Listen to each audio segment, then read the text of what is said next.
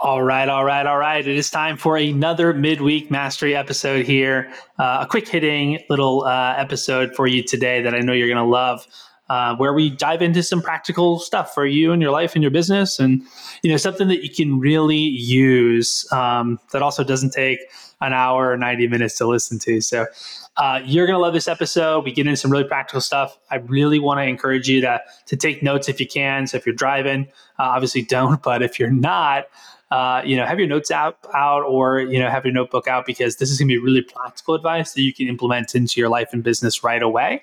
That's going to move the needle for you. So, without any further ado, let's get on with the show with our midweek mastery episode of the day. Today's topic of conversation is how to have transformative conversations. How do you have someone change and change for good? What does this person need in, from my lens, but also try to empathize with their lens? What are they going through? Where do I feel like they are at right now in life? What do I think they need? What do I think I want them to feel? And I'll just try to think with the end in mind before I show up to the conversation. And then once I get to the conversation, I'm always going to show up with curiosity curiosity and empathy. Curious, where are you at? Empathize with whatever it is they're feeling. I want to make sure that I'm present to have a transformational conversation. What is my end outcome? What are my desired outcomes of the convo? How do I want them to feel? And also, can I make sure that I'm aligned with them, curious, empathetic? How do you make sure that you actually get them to give you more information instead of just making assumptions? I like to set intentions, but if I set too many intentions, maybe I'll try to force my perspective onto the situation and maybe my perspective is actually wrong because I don't have a complete picture. That's why it's the hmm. balance between the empathy and curiosity. I have ideas of what I think based on the evidence that's in front of me, but I'm also willing to pivot as needed as the conversation unfolds. So there's that flexibility that needs to be there. So, yes, there is some level of intentionality that goes in before the combo. One of my mentors used to say, plan tight and hang loose. The whole idea there is, yes, have a plan coming in for uh, a transformative conversation to take place as a starting point, it's like set intentions and then also be willing to throw any part of your plan out the window depending on how that person shows up. I'll talk a little bit about how we know when to pivot. How do you know when to kind of push your agenda? And how do you know when to allow their new information to actually color the conversation and take it in a different direction? And the answer really is it depends, but how do you know when? And that's why, you know, showing up with presence is so important. When we show up with complete presence and we're able to really meet the moment for that person, they can sense that, they can feel that. They can also sense and feel when you're distracted, when you're sending emails at the same time time you're on the call, when you're actually thinking about the conversation you had with your boss 30 minutes ago, when we are distracted, whether it's with home life, personal life, business life, anything that's on our minds, besides that person sitting in front of us on the Zoom call, or that person on the other end of the line, or that person sitting in our office or out to lunch or breakfast uh, or coffee, when we're anywhere else, the likelihood of a transformative conversation goes down dramatically. Nobody's interested in opening up and sharing something that maybe they're uncomfortable sharing, which is sort of a prerequisite for transformation if the person isn't present. So you know, making sure that you set these intentions, that you show up the right way energetically, physiologically, that you actually have the awareness to pick up on subtle cues so that you know when to pivot. To the question that you said, it's like, how do you know?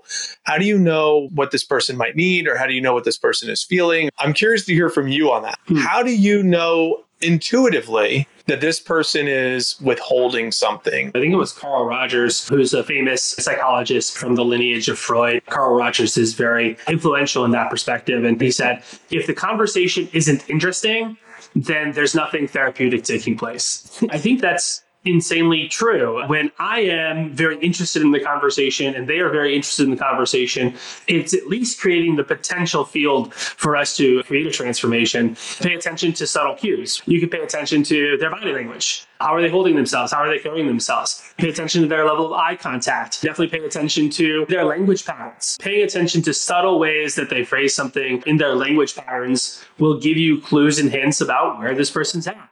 Some things people can conceal, but other things they can't. And body language, their eye contact, the subtle cues about how their language comes out. They can't do so much. So anytime I hear them say the word need, that shows there's potential for scarcity. So I'm going to kind of feel into that a little bit and just see if that's the truth. Sometimes the language gives us clues. You have the clues from their physiology, then I can feel into that. But tell me a little bit more about need. What's your relationship with need versus want? Might be a question to explore. If they hmm. say something like, oh, my mom keeps talking to me about this, or my manager talks about this, or they constantly are talking about this in the media. And it's almost like this blame.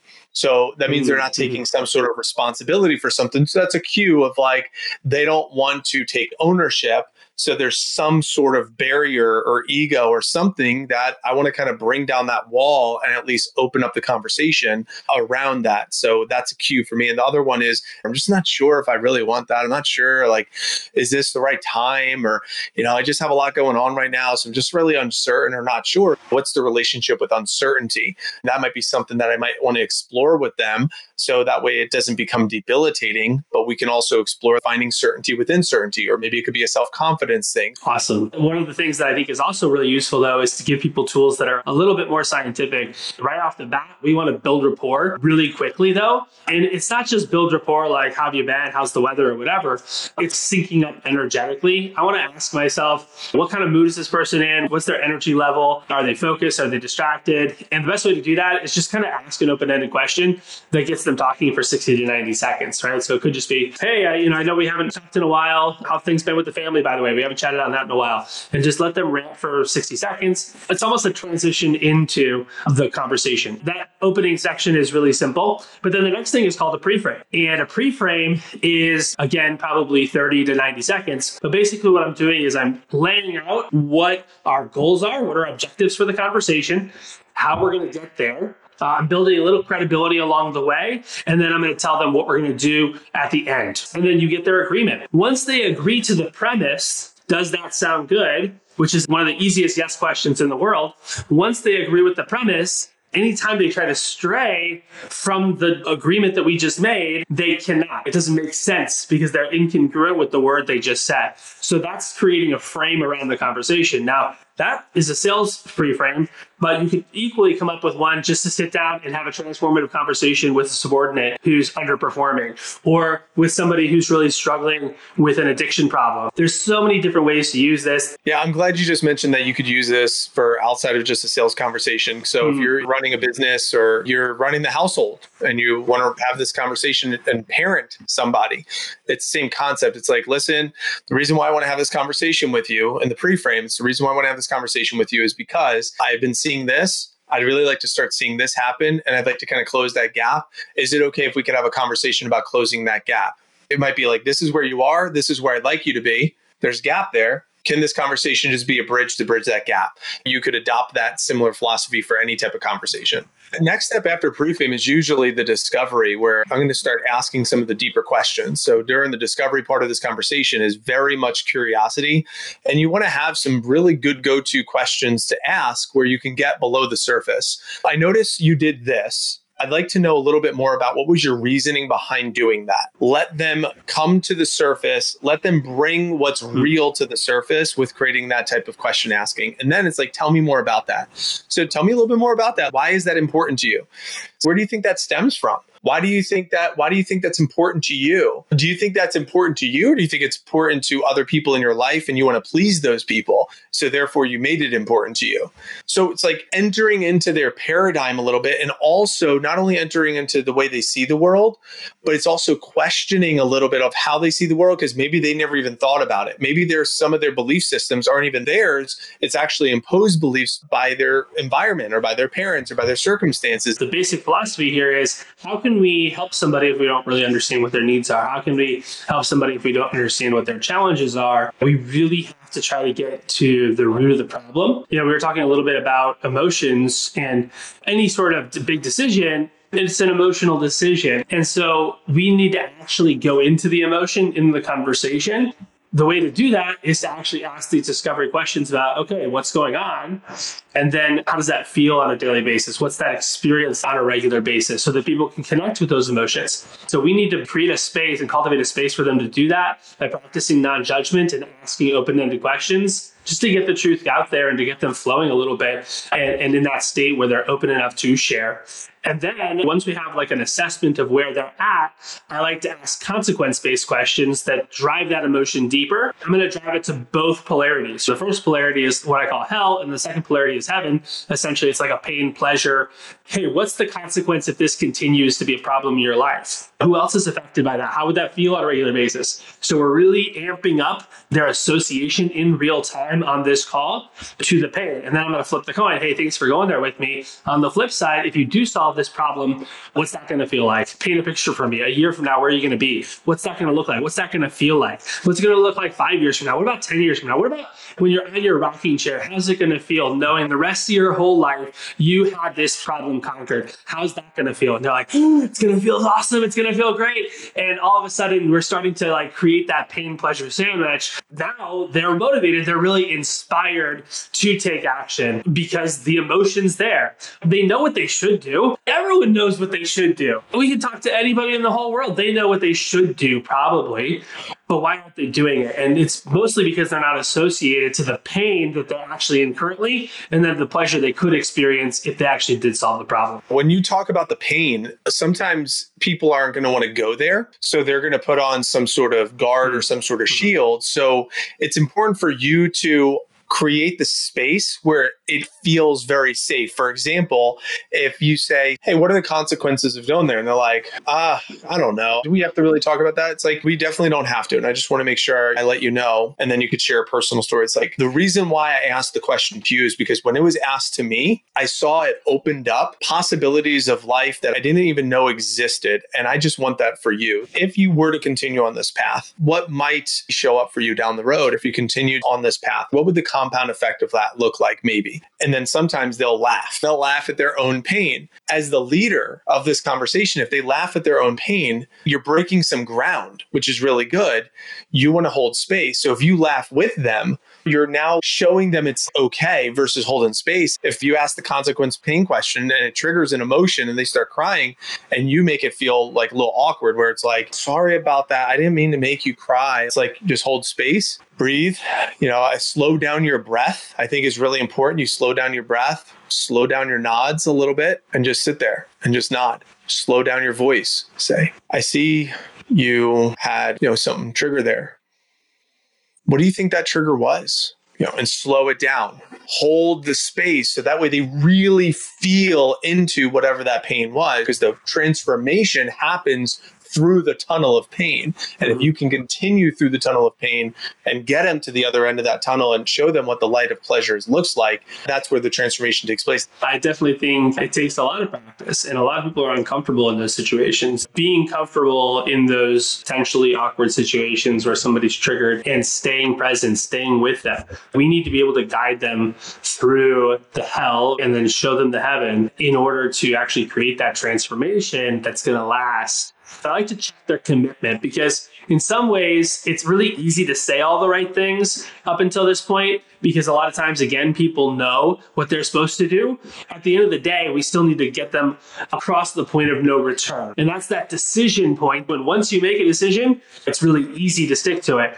But if you don't fully make the decision people aren't going to actually transform. I like to do a commitment check. So i ask hey, uh, looks like if you don't change, this is your future. This pain, pain, pain, pain, pain. And if you do change, this is your future. This pleasure, pleasure, pleasure, pleasure, pleasure. And now that you're here and you're looking at these two options, you're standing at the fork in the road. How committed on a scale from one to 10 are you to that second reality? What would you say on a scale from one to 10? If it's seven through a nine, I'll thank them for, you know, being honest with me because I do see those as honest answers. And then I'm going to basically walk them through, you know, well, hey, what's stopping you from being a 10? So we can actually address the fear that's there. And really, what's stopping them is its fear. That's all that's stopping them. It could be fear of failure, fear of missing out, fear that they're not good enough, fear of anything in this world, but there's some kind of fear that's holding them back from being a 10. The two other options before I kick it back to you, Mike, are the fake 10 and the real 10. The real 10 is obvious, where it's just like, I'm a 10, man, I'm ready. Let's go. I wasn't sure before this conversation, but now I'm ready. And you can just kind of sense you're looking for ecology between their tone of voice, their language, and their body language. And if like those things are matching up, you can kind of sense that it's real. But a fake 10 is like, ah, You know, I would say, Mike, like I think I'm like a, a 10 probably. and like when someone says that, it's very obvious that they're not a 10 if you're reading between the lines and paying attention to the cues. So then, hey, I appreciate that you want to be a 10. And yeah, I'm sensing some hesitancy. And I'm going to take it right back. What's stopping you from being a really a 10?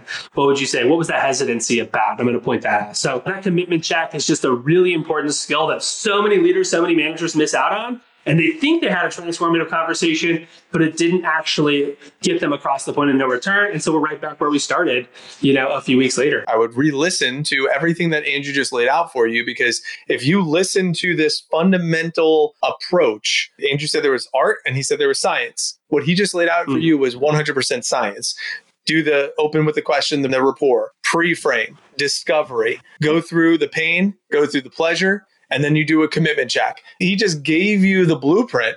And if you get really good at that blueprint, that's the skill, that's the science. You're also going to position yourself to practice and you can get a little bit better at the art, which takes, you know, takes some time, takes some skill, takes some practice.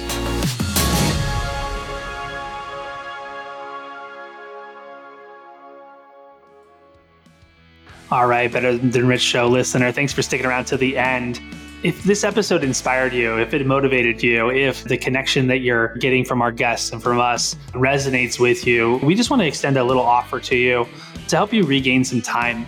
Because one of the things that we've realized as busy entrepreneurs is that our time is the most valuable asset that we have in our business, but also with our families, with our health, with our personal growth. Uh, all those certain things that we want to grow in our lives, they require time, they require energy. And we've launched a service that we've been doing for now for over a year that has a lot of traction in the marketplace that just sources a team of virtual assistants for you. And so if you've never had a conversation with a member of our Better Than Rich team before on our virtual assistant program, you're missing out. It's an opportunity to learn more about what we're up to. And ultimately, we help people regain 80, 100, 150 or more hours a month every single month. And what might that do for you? What might that do for your life? What might that do for your family? If you want to live a life that's truly better than rich, time freedom is a big part of that. So, Mike, where can people learn more and why should people at least book a call with our team? Well, first, I think it's very simple for you to just go book a call. It's free. We'll hop on uh, with you, one of our team strategists, and we'll just poke around your business. Worst case, you figure out what your dollar per hour wage is and what your time is worth, and we'll at least make sure you leave with that. Best case scenario, we could give you a team of two or three or more virtual assistants to just get all of your admin offloaded. So make your way over to VA, that's VA as in virtual assistant, dot betterthanrich.com. So that's va.betterthanrich.com and book your call. All the details are on there, the pricing is on there. We're an open book. We just know that this service is really helpful. So va.betterthanrich.com and we look forward to our conversation with you soon.